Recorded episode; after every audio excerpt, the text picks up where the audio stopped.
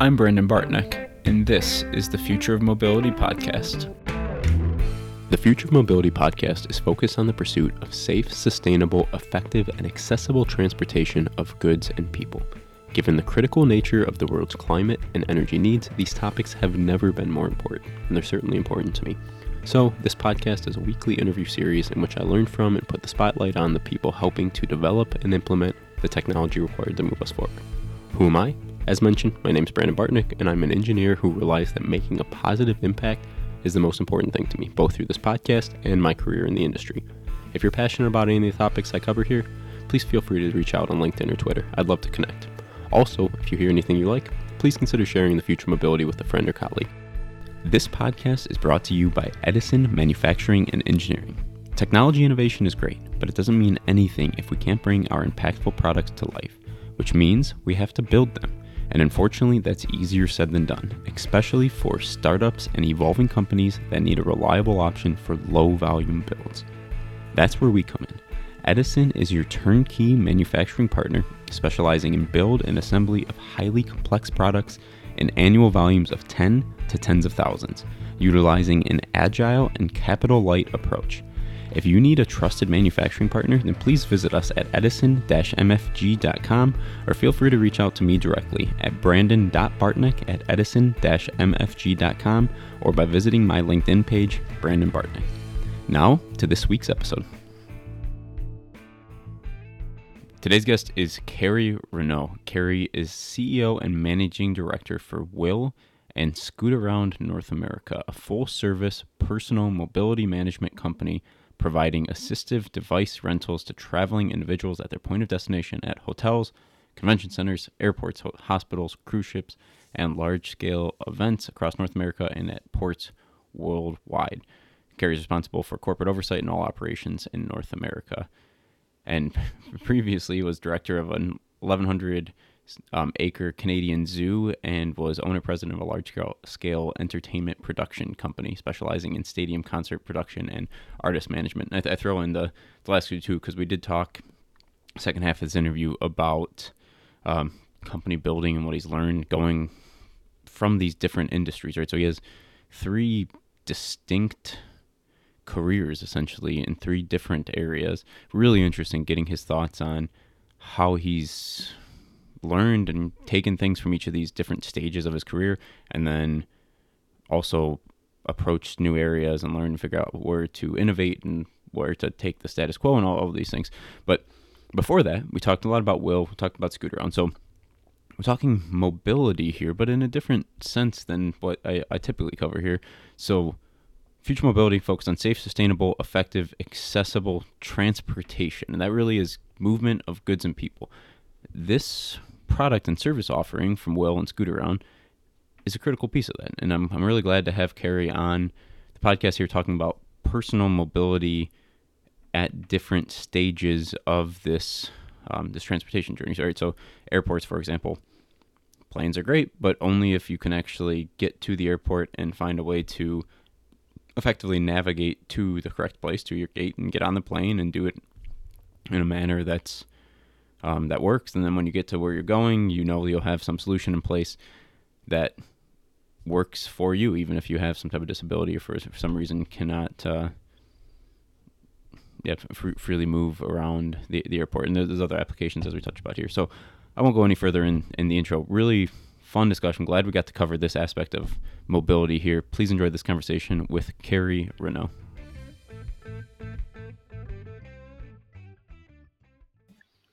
Today I'm joined by Kerry Renaud. Kerry, thanks for coming hey, on the Brandon, podcast. Thank you. Thanks for having me.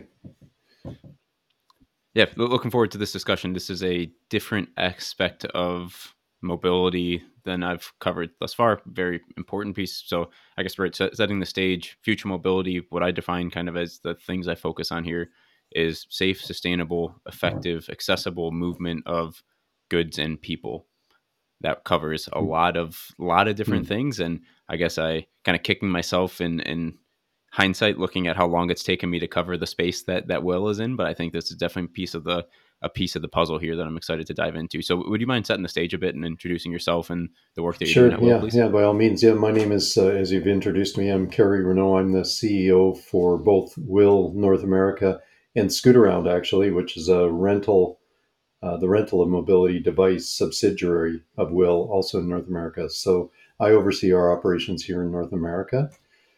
Um, you know, our collective vision is really to support a means for uh, anyone requiring mobility assistance in traveling defined short distances and to maintain that objective.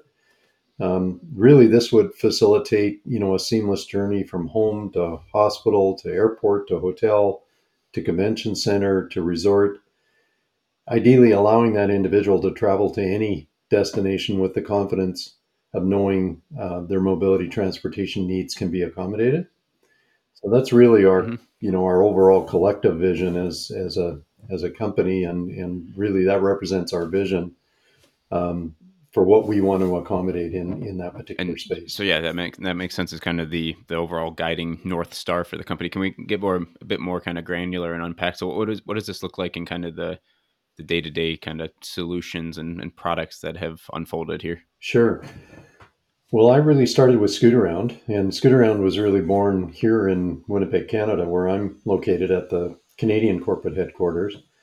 Essentially, the epitome of, a, of an entrepreneurial vision by an individual who recognized um, because her father was in a scooter and relied on that scooter for all of his mobility requirements, um, identified that that uh, they were they were a very mobile family. They traveled, and and in one particular instance, traveled to I believe it was to Hawaii. Traveled with her father, and once they got, they had just you know they made an assumption. This was in the late '90s. They made an assumption that that her father would be able to be accommodated with you know with a scooter or or a, a means of mobility there in Hawaii once they got there, and at that time that simply wasn't the case. So being you know, the, an entrepreneur and, and recognizing that uh, this was something that her father was going to have to be relying on to enjoy his vacation. Um, Lee, the founder, went out and bought, bought a, a device from a local provider and then ended up selling it back to him at the end of their, their particular vacation. And an idea was born. I mean, Lee said, okay, you know, if my father requires this kind of assistance, then people worldwide must require this on a rental basis. So, really, that's where Scootaround started. They, they, they started as a company representing those individual traveling requirements, providing devices for those travelers at their point of destination. Mm-hmm. Uh, so that was kind of the origins. And Scootaround really from there has developed over a 20 plus year period to accommodate all kinds of B2B contractual relationships now at all the big convention centers, uh, primarily in the US. Um, infrastructure and support personnel, trucks, and the ability to provide these services now at major points of destination, primarily in the United States. Um, all of the locations you would expect Florida, Las Vegas, um, uh, uh, Chicago, um, uh, Washington, D.C., etc. So, so really, that's the, the rental component of, of, of the business as it developed and then also um, from there branched out into providing repair and service for traveling passengers traveling with their own equipment uh, when the airlines were damaging that equipment in transit. So Scootaround then began to provide a repair and service on a contractual basis to all the major airlines in North America. So kind of had now, you know, that was another piece of this overall puzzle that that was now accommodated by by Scootaround as a company. And then more recently in 2018, WHILL, as a manufacturer and really the, the technology driver of, of our enterprise, um, acquired Scootaround. And so now the, the vision now incorporated the ability to incorporate your own product, your own product design, with what WHILL has developed, a state of the art, um, you know, very forward thinking, imaginative approach to to engineering design in the mobility space, um, as well as you know much needed new and fresh technology, as well as you know providing rental accommodations and repair and service accommodations for that entire industry. And obviously, then we moved from being very either Japanese or North American centric to worldwide. We became a, a global entity now looking at providing these kinds of services right across right across the globe. And so out of that, you know, we'll speak about it a little later, I'm assuming, but out of that has, has come the, you know, develop some of the really new and exciting accommodations like the introduction of, you know, autonomous technology and some of the other things that we're working on um, to really enhance, you know, that vision uh, for our marketplace and for those and for those individuals that require this this kind of this kind of service. Oh yeah, thanks thanks for that. It's uh, very helpful to get kind of the yeah the, the, the linear progression here, and I mean yeah, I can definitely see how from you mentioned kind of the the entrepreneurial discovery to develop a solution, then realize there's other areas you can get into and kind of growing, and you know it seems like you're kind of a full full end to end solution provider, which yeah seems seems to make sense here. And I guess what I, I, don't even necessarily have a good enough grasp on the industry to ask a, a, super tight question here, but like, what, what's something that someone like like myself who's not in this personal mobility scooter area, what what might you not realize about what's important and what goes into serving the needs of this market in a productive and kind of fully serviced way?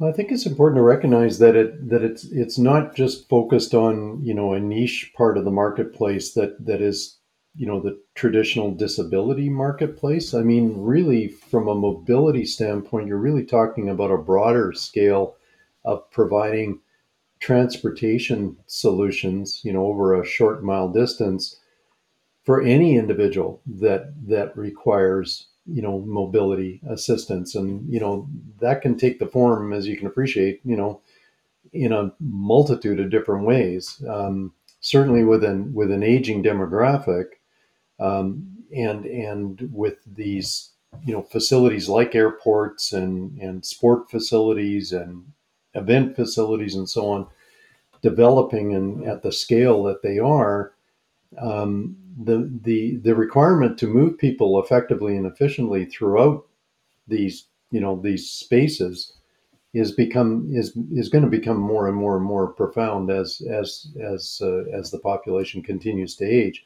But it's not just the senior aspect of the population. It can really apply to anybody that that that needs that that accommodation you know albeit as a result of a a long-term or a short-term accident or or a profound you know what, what is often the case a profound disability hmm. and really i mean you want to be able you want to be able to accommodate everyone and and so you know from the from the airlines perspective i think and airports perspective i think it's important to recognize that you know this this aging population wants to maintain uh, you know, a lifestyle that that they're used to, and and they're looking for that to be accommodated in any way necessary, so they can continue to to enjoy that and continue. In this case, continue to travel. And so, you know, solutions like we're offering are, in my mind, are are ways to to accommodate that that that demand in a in a more progressive and defined way than perhaps than than what's being offered currently. Yeah. So so taking that airport use case, what what is what are the hard parts there? So I, I imagine right, you, you, we want to have someone who comes in and I mean I think about myself right who I, I, can yeah I can walk around the airport, but it's it's hard enough to find to get to the airport either find parking or get out of some type of, of ride and then make my way through the different stops of baggage and through security, and it's usually crowded and a lot of different things. Make my way to the gate through a tight area onto a plane, off the plane on the other side, and reverse the process. But like, what for someone who needs the mobility support here? What are the hard parts of that airport journey? Well, realistically, you know, the individuals that require that, you know, are are profoundly increasing. And and if you talk to anybody in the industry, that's that's that's being recognized. The, the number of people requesting what is a very traditional approach to mobility within the airport, and that generally means a an attendant pushing you in a manual wheelchair. You know that demand exponentially is is blowing up all over the world.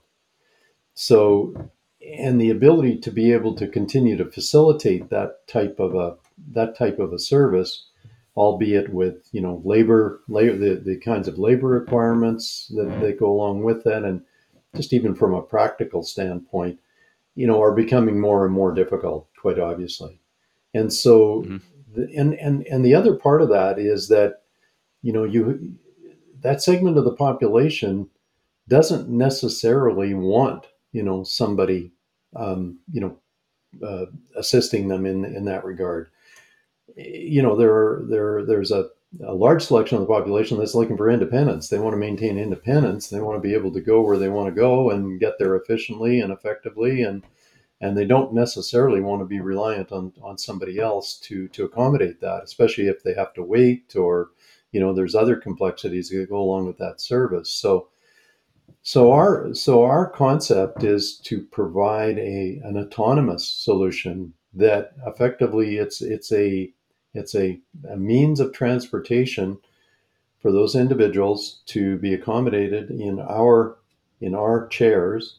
Um, program the ability to program those chairs to take them to their gate, you know, from an, an original point of origin where the chairs are staged, take them to their gate, they exit at their gate. Now they've been accommodated over a certain you know length of, of distance.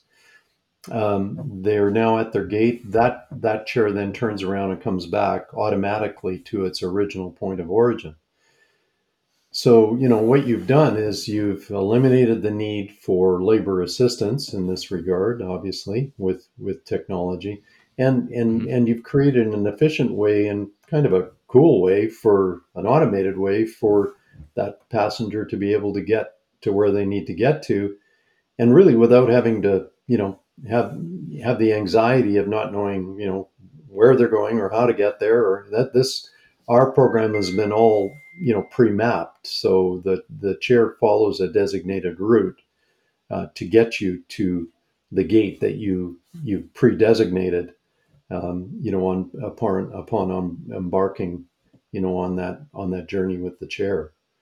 Yeah, and can we can we unpack the the benefits of autonomy a bit more there? So the my my gut when you mentioned this is that you know the I would think someone wants to drive themselves if they want independence, but you mentioned something of the anxiety and the difficulty of maneuvering, mm-hmm. which I could certainly see that. I, I also imagine there's some subset of the population who maybe isn't capable or isn't familiar with, and it's it's a challenge to actually mechanically operate the a human manually driven um, chair. And then I, I assume kind of an obvious benefit of the autonomy is that that chair then isn't stuck at the destination, but it's able to make its way back for wherever it's it's needed next.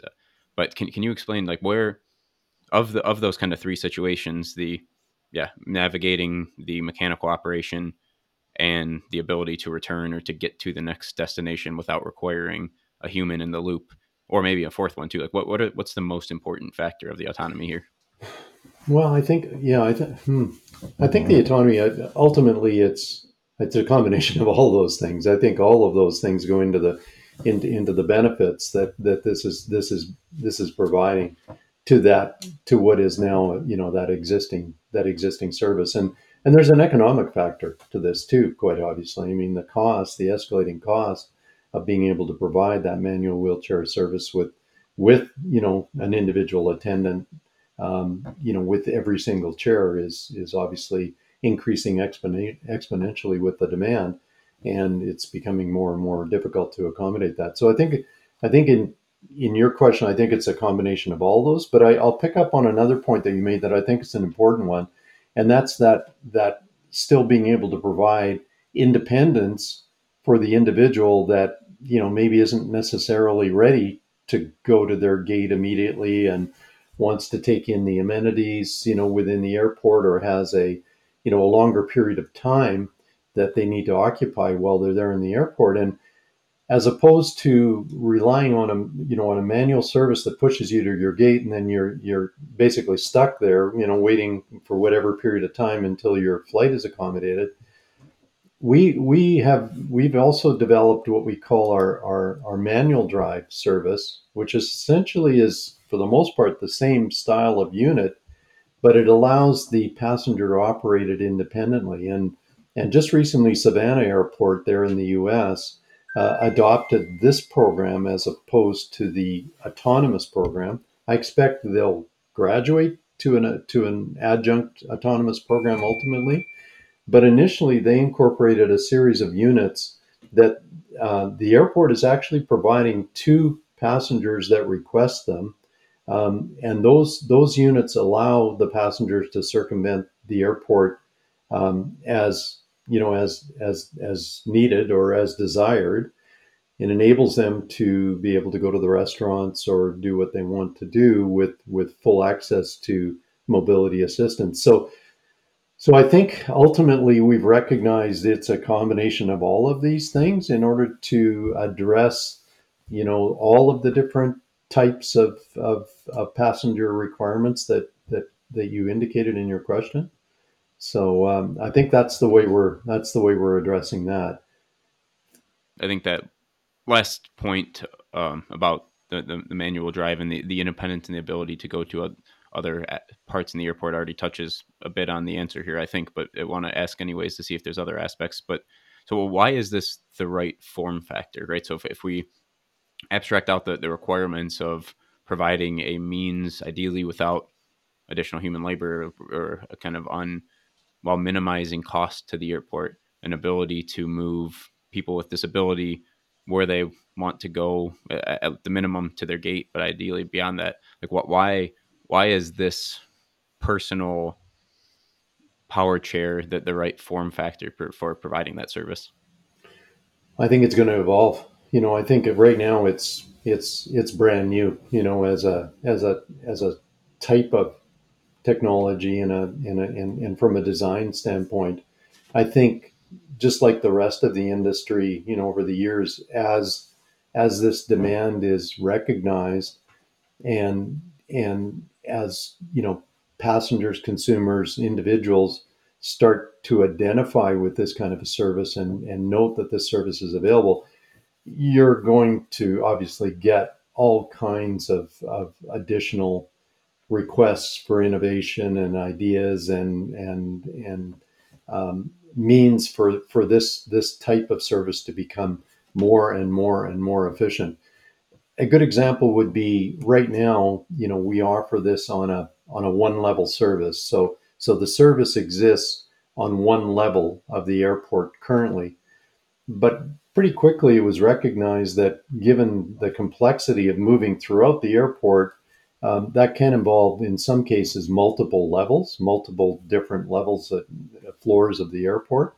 So realistically, if you're going to offer an end-to-end solution, ultimately, then you're going to have to deal with elevators and and things like that. So so the next iteration, and we've already um, we've already worked with the elevator companies to perfect this. We haven't implemented it yet, but the next iteration has to accommodate the ability for the chair autonomously to interact with the elevator, move that passenger up to another level accommodate you know the the operation of the elevator accordingly and then have the chair continue on its journey so hmm.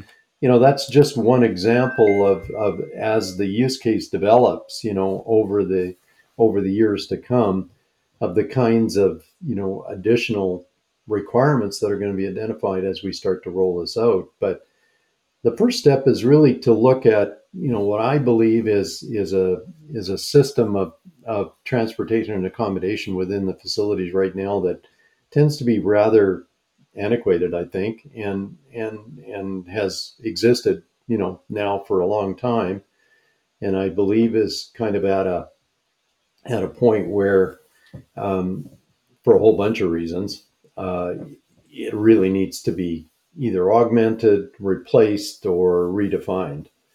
And so I think we're at the we're at the, the beginning of of that of that evolution uh, with our you know with our our product our product design, and you know pretty excited about where you know where that may go you know moving moving forward. Um, I think we'd cool. be naive to believe that this is where it'll begin and end. this is where it mm-hmm. begins.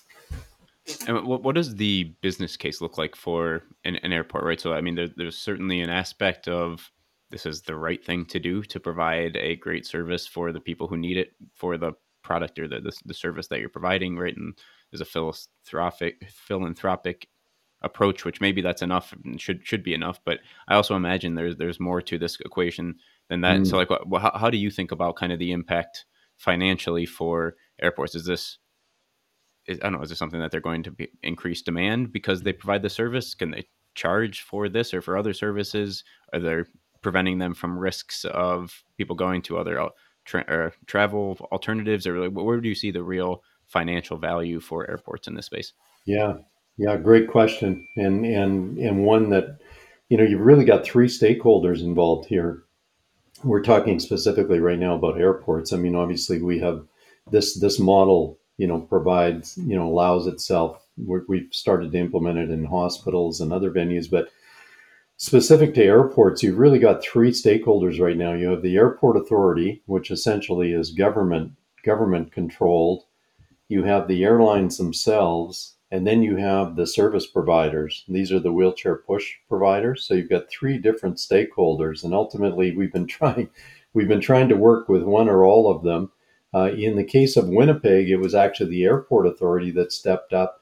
And I think they really addressed it initially, anyways, on, under the initial contract financially. They really looked at it more from a, um, uh, a customer service value. Like they really put a value to being, in their case, the first in Canada, but also in providing an enhanced customer service to their guests within the airport. And I think that ultimately that was their value proposition. Um, you know, and, and as a result, they were willing to, it was a service they were willing to pay for. Um, from the airline's perspective, they are paying, you know, the PRM services, as they're called, these, these service providers to provide that wheelchair push service. So the wheelchair push service uh, then has to be convinced that there's an economic value to them and and you know we see the economic value in a number of different ways um, you know throughput uh, turnover um, reduced labor costs um, reduced reduced level of workers compensation claims amongst amongst their own you know their own uh, personnel so, so I think at that level we can create an economic value, but that's a much more difficult one, I think, to convince everyone of. Ultimately, from my perspective, I wish I my I'm hopeful that that that there will be a recognition on the part of everyone that this is not only a necessity and provides a a, a value to individuals traveling, but also will will accommodate you know, probably thousands and thousands of potential passengers that won't travel otherwise. Mm-hmm. That'll be more inclined to travel if they know with confidence that their travel won't be interrupted, you know, by the need for this this kind of a service and this service, you know, not not existing for them. I mean, the difficulties of the current services are all over the all over the media, so you know, it's not hard to to see that that could create a, a difficulty if if uh, you know if, if you were needing it and traveling. So yeah, so I think you know it's it's it's an it's an evolution, and then lastly,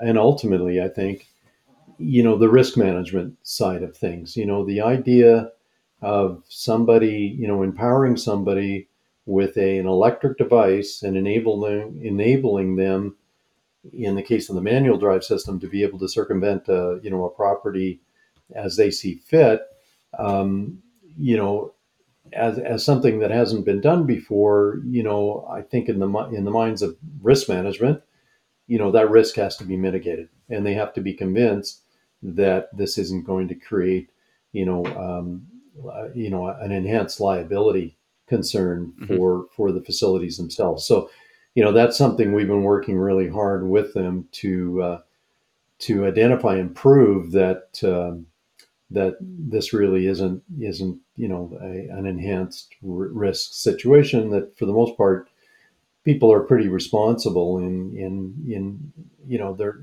they're not using it as a formula 1 racetrack they're they're using it more practically as a practical means of transportation to get to where they need to go and we've actually we've shown this and evidenced this in our in our relationships uh, to rental customers in the large uh, convention facilities where we've been operating for a very long time with little or no incident of, of difficulty. Individuals using our devices in you know the Las Vegas Convention Center, the Orlando Convention Center, very large facilities, you know, with little or no no challenges, no issues. Hmm.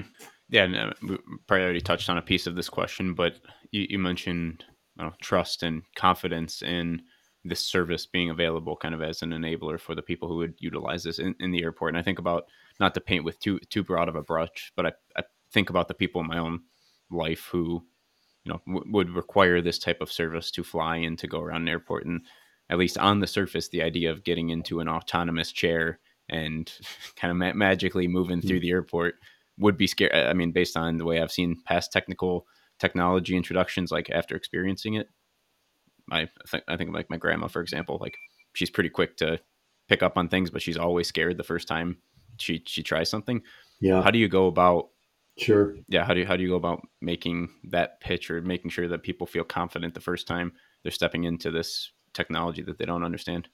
Yeah, I think signage only goes so far. You're, I mean, you're right. I mean, you know, you can you can put these up and put signage up, and it, it looks like it's really user friendly. And there's some users that are totally used to that, and they're, you know, they're used to an app or they're used to other means of technology, and they'd be very comfortable just to read the instructions and away they go. While others, as you as you suggest, would be way too intimidated. So we've we've actually, in the case of Winnipeg, we've put a staff person. We worked it out with the airport where one of our we we actually hired somebody on behalf of the airport to help to help with the onboarding and orientation of the program and she's she's at physically at the airport at the service there within defined regular hours to help and assist with those types of types of uh, passengers that that really need you know a comfort level in order to be able to utilize the service. So so that isn't that isn't out of the realm of possibility. I mean, we certainly are are open. You know, we recognize that this is an evolving technology and and that there's an education piece that goes along with it that we're going to have to um, you know facilitate. So that's that. And then the other thing I've seen in Winnipeg, which is kind of cool, is you know the airlines themselves, the airlines pers- personnel are kind of excited about about this service, and so they're inclined, you know, to make sure that uh, they're familiar with the service, and they're now starting to work with their passengers. You know, once they check them in, work with their passengers to make sure they're comfortable with the service, and and even in some cases, even you know, walk along with them or accommodate them through security or whatever's needed. So. So I think yeah, you're right. I, I, I, think you know there there's definitely a segment of the population that's going to need some, you know, some some help in in feeling comfortable with the service. And then my assumption would be once they use it and they're comfortable, then they. It's interesting, you know, Brandon. I was in uh, Japan uh, some time ago, and um, this has been introduced in, the, in both Haneda and Narita airports for some time now. In Haneda's case, that was the first place that it was ever implemented. And I saw 25 units in the domestic terminal being utilized.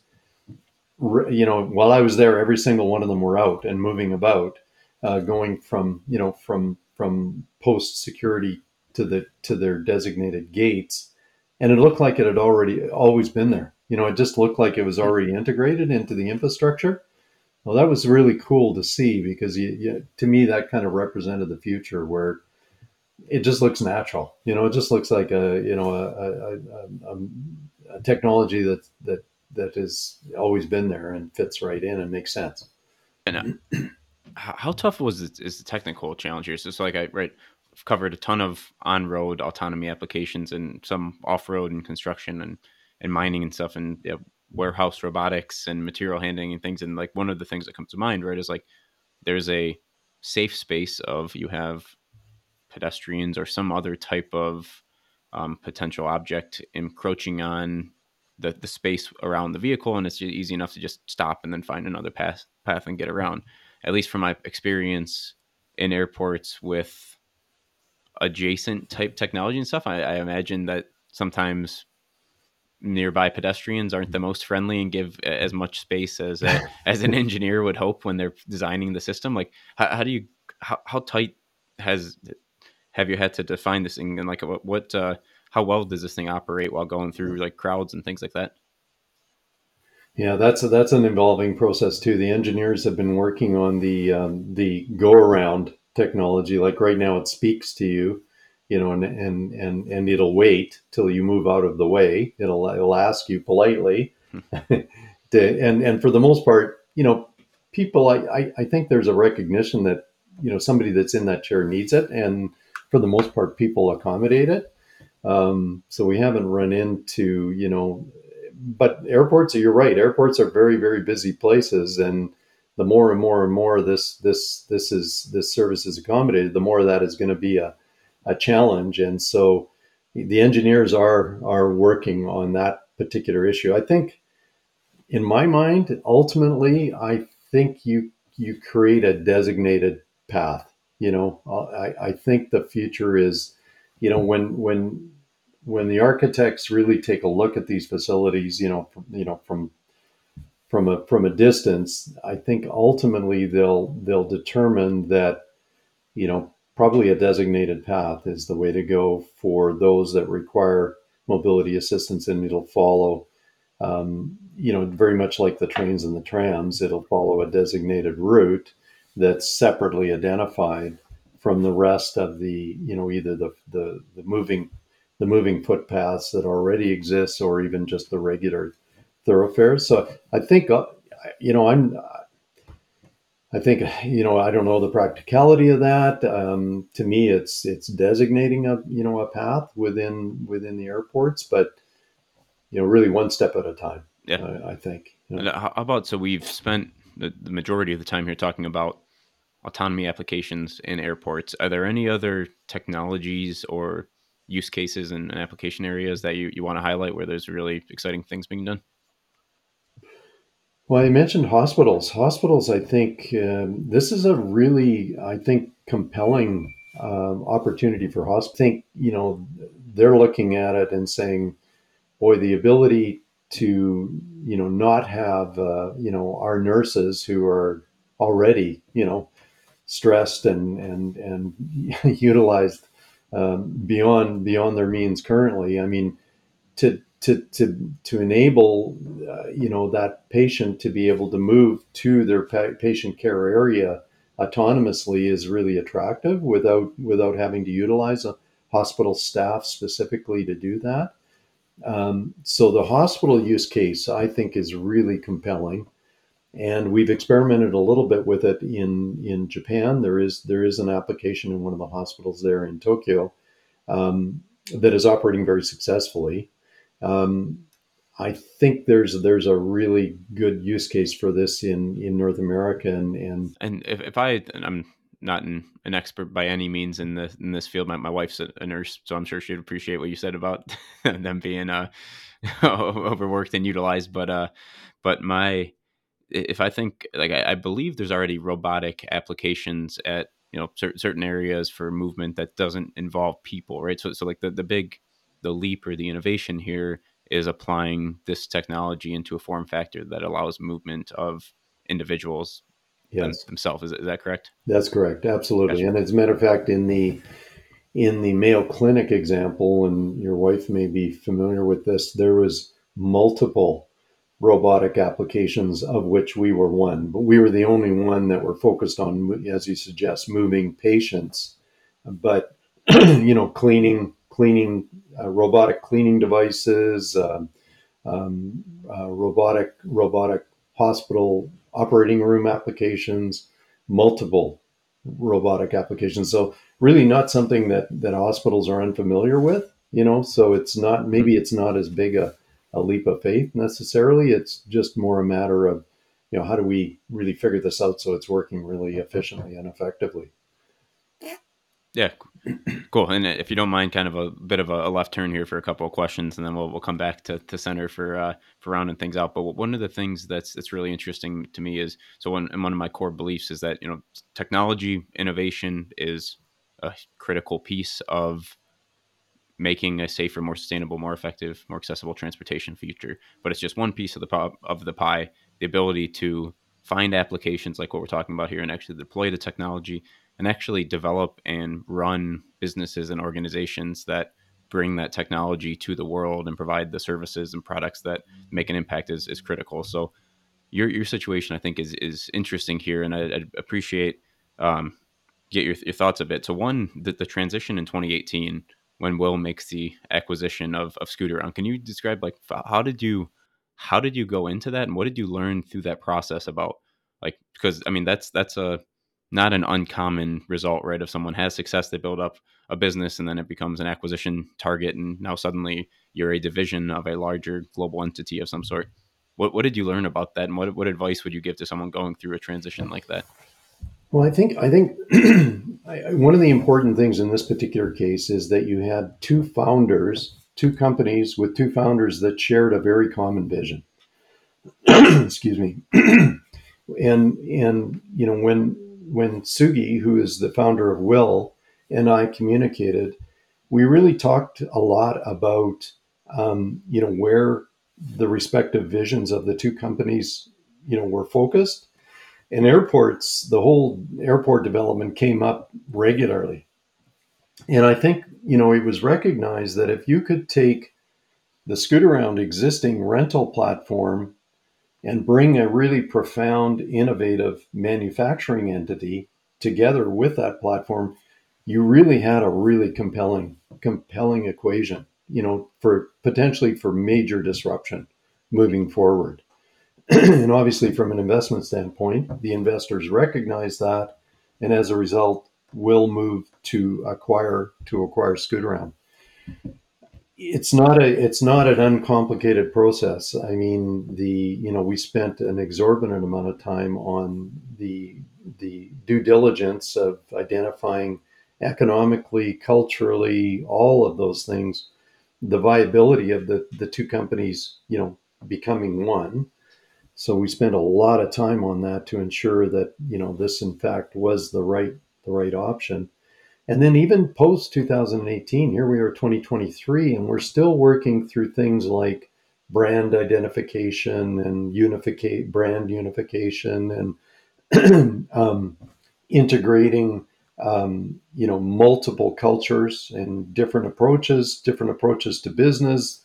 You know all of those things you know are, are part of an evolution of two companies coming together like this. And um, and I would say even even now, you know, five years later, we're still we're still going through a lot of those those important milestones um, in order for us to really, um, you know, operate you know effectively and create the, the level of disruption that that we identified were is possible you know with the combination of the two companies mm-hmm. so there there's there's a number of complexities that that are involved in in in two um, you know, very distinct initially, very distinct companies coming together like that.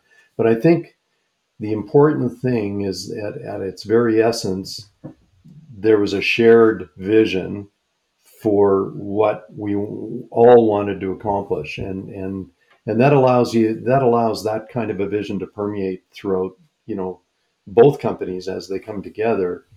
And um, you know lessen some of the anxiety that that that's represented you know, um, as to you know when two companies when when one company is acquired by another. How about the the, the cultural piece is, is really interesting to, to me, and I mean, yeah, sure, sure the the regional cultures is, is interesting, but I'm thinking as much about like I, I the smaller growing company often has an opportunity to build a and I, I, I take, I mean, I'm, I'm leading a, a, growing contract manufacturer right now. And like, we really appreciate the ability to define exactly what we want the culture to be through implicit and explicit in the way we talk about our values and the things that we do and what's important to us. And at least from my experience, a lot of times as you get into bigger organizations, also, especially when you come in and you have, you know, it's great. You have the, the vision and I, it sounds like values alignment at the top level, but it's it's really easy mm-hmm. to have a bunch of softening of edges and yeah we're close here but you know over time you end up with you know values on the wall that are the most vague things but and like all, all the kind of the the spunk and uniqueness of having that smaller culture tends or can, if you're not intentional, kind of smooth out and become more van- vanilla. How, how have you thought about that type of force or those types of forces and how to maintain mm-hmm. whatever it is that allowed Scootaround to be so success, so successful? I think it'd be different if, if WHILL was, you know, this this large conglomerate that that you know that that already was really well established as a as a as a as a large corporate, you know, established corporate entity, which is definitely not the case. I mean, WHILL started as a startup, just like just like Scootaround did, and so they still, in a lot of cases, represent that startup mentality. So there's a lot of give and take on on the kinds of things that that that you're that you've identified when it but you know that being said we're a much bigger company now. So and and you know the objective is to move to ipo so there's there's a whole set of requirements that go along with that that that speak to um, you know economic stability and and all those kinds of things that that that are part of you know becoming a more a more mature and better organized and um, better managed uh, company overall. So um, we're doing our best to, to to try and deal with that and and and build that you know build that kind of structure, albeit you know being sensitive to how we all got here in the first place. Yeah. and how about kind of last last question in this vein? I think you, so, so. Your background is is fascinating, and the, the things you were doing before Scootaround, right? Of you know overseeing and directing zoo operations and being in the the entertainment and, and event space before that is there anything one thing you'd pick out from those experiences that you think you know really has served you well or a learning or a lessons or an experience that um, you, have taken with you from the, the, cool things that you were able to do before Scootaround? yeah i mean the, the opportunity that was afforded me in actually in all three areas initially in the entertainment field then into the into the zoo world and now more into into what I'm you know what I've been doing for the last 18 years. The thing that's consistent about all of them is they represented a real personal challenge you know in looking at it like and and and I guess I was very very young in in the music business and in in those days you know things like stadium productions and and artist management were there was just no there was no you know defined bible that told you this is the way things get done.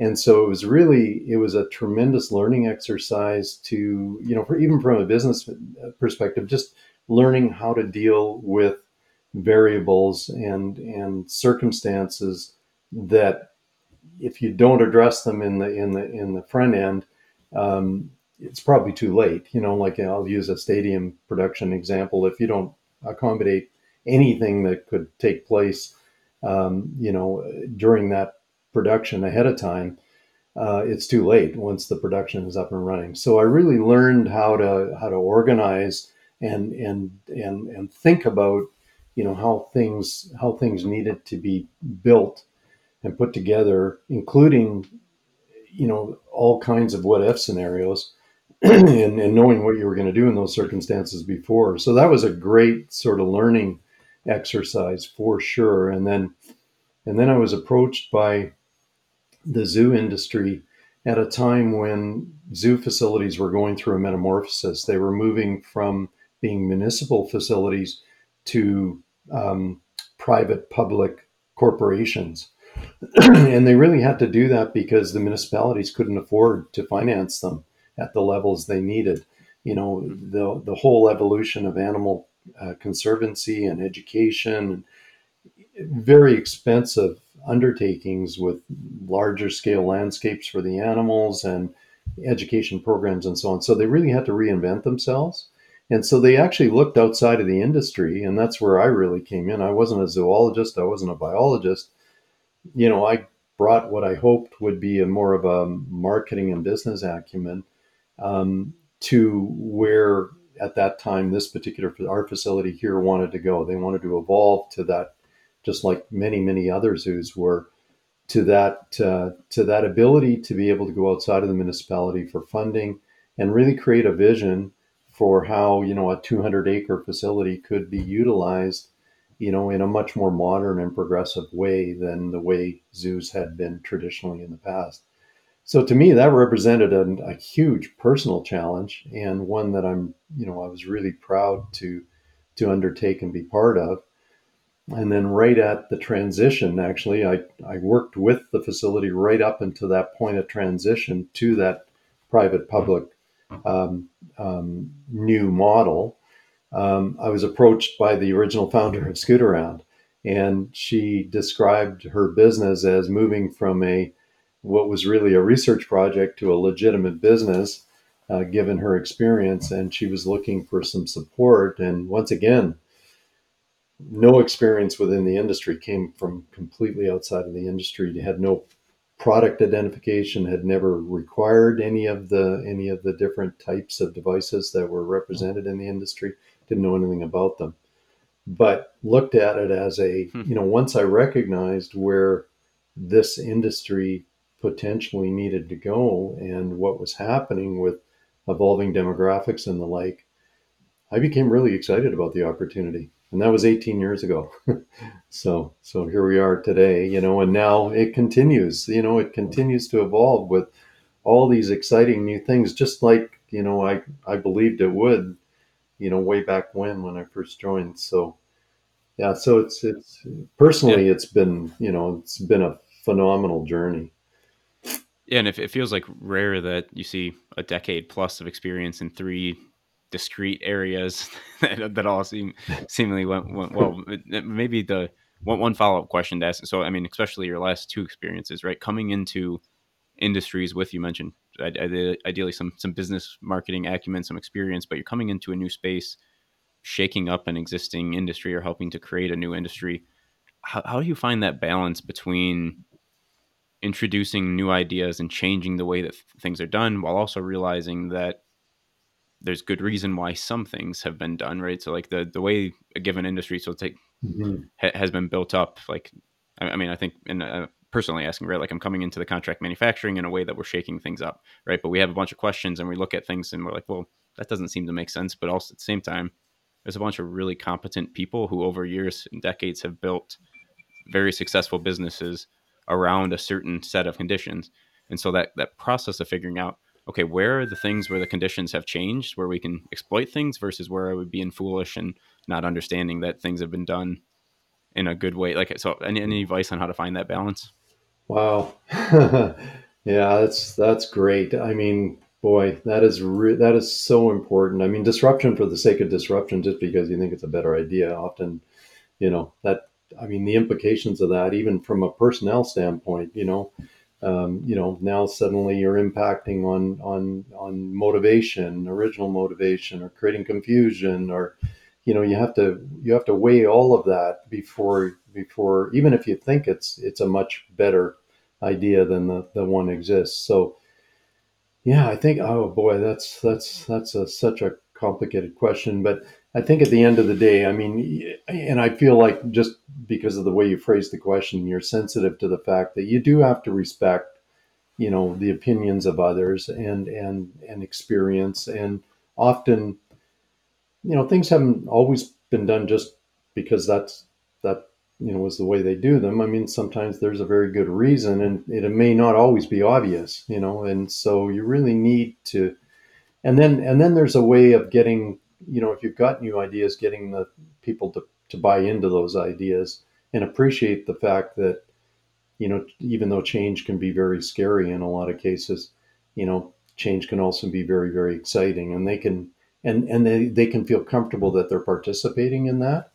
Um, so I think it's a boy, it's a real balance, and uh, we still go. We're going through it. I mean, we you know we still experience that level of anxiety every time we try and you know implement something new or move away from you know existing processes that have been in place for a very long time.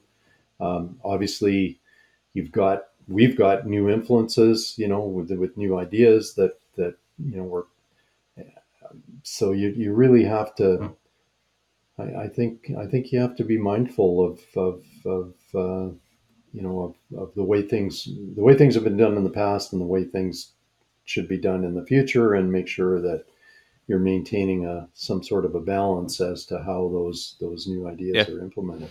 Yeah, it makes sense, and I think it's a good transition bringing it back around. So that a lot of fun here, Kerry. This is I really appreciate you you joining. I think yeah, l- learned a lot, got introduced to uh, an industry that I'm not that familiar with, and I mean, it sounds like you guys are doing really really exciting, me- meaningful work here in the in the mobility space with this, especially with this autonomous device. Yeah, this as well as the the other work. It's, it's exciting to hear what you're doing. I guess I'd give you the um, and anything we missed here, or what are you hoping someone who's listening to this takes away from the conversation? I've pointed out a couple of times every time I've, I've posted anything on my, you know, that, that we're doing currently on my on my personal LinkedIn. I, I keep reinforcing that to me this is, you know, you, you, you try not to be, you know, too individual about it, but to me this is the future. I mean, I, I believe we're on to something that that has a practical application today, and I'm really hopeful that more and more and more airports and hospitals will take advantage of taking a real good look at this, at this, and uh, within the current circumstances, and won't dismiss it. You know, just just as something that's that that. And I appreciate everybody has all kinds of priorities these days, um, but I, I think we offer a really practical and obvious solution to something that is that is an issue today and is going to continue to be a, a growing issue moving forward. So my hope is that more and more decision makers will look at this, you know, practically and say, hey, you know, why aren't why aren't we looking Yeah. at this? Cool. Well, yeah, that's that's a great place to leave it. Well, Kerry, thank thank you again. Really appreciate it, and wish the best of luck to, to Thanks, you. Brandon. Three, two, one.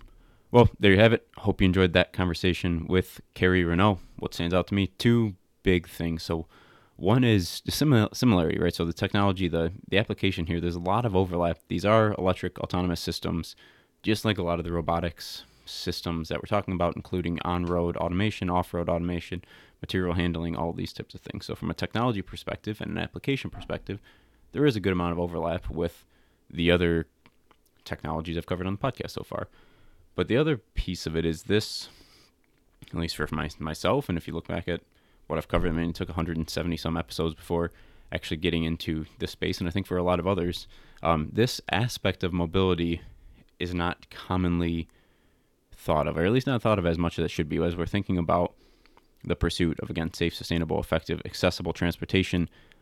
If it's going to be effective, it's going to be accessible. It needs to include everyone, right? Not just those individuals who can walk on their own freely and at certain length, right? And so the ability to serve the needs of a large population that needs it is a critical piece in this. And great talking with Kerry about WHILL, about Scootaround, about the work they're doing. And then plus, yeah, re- re- really fun for me on the back end talking about just his entrepreneurial experience. Just dropped the water bottle there, but his entrepreneurial experiences and what he's learned along the journey and all of that. So thank you for listening, as always, and there's more to come next week.